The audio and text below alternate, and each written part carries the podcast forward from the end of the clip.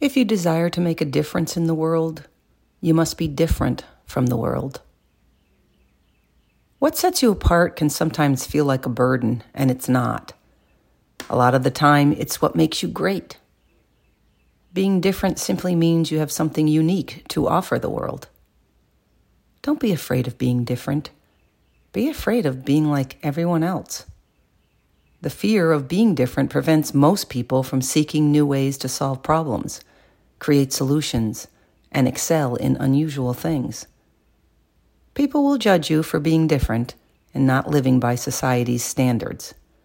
But deep down, they wish they had the courage to do the same. Be different.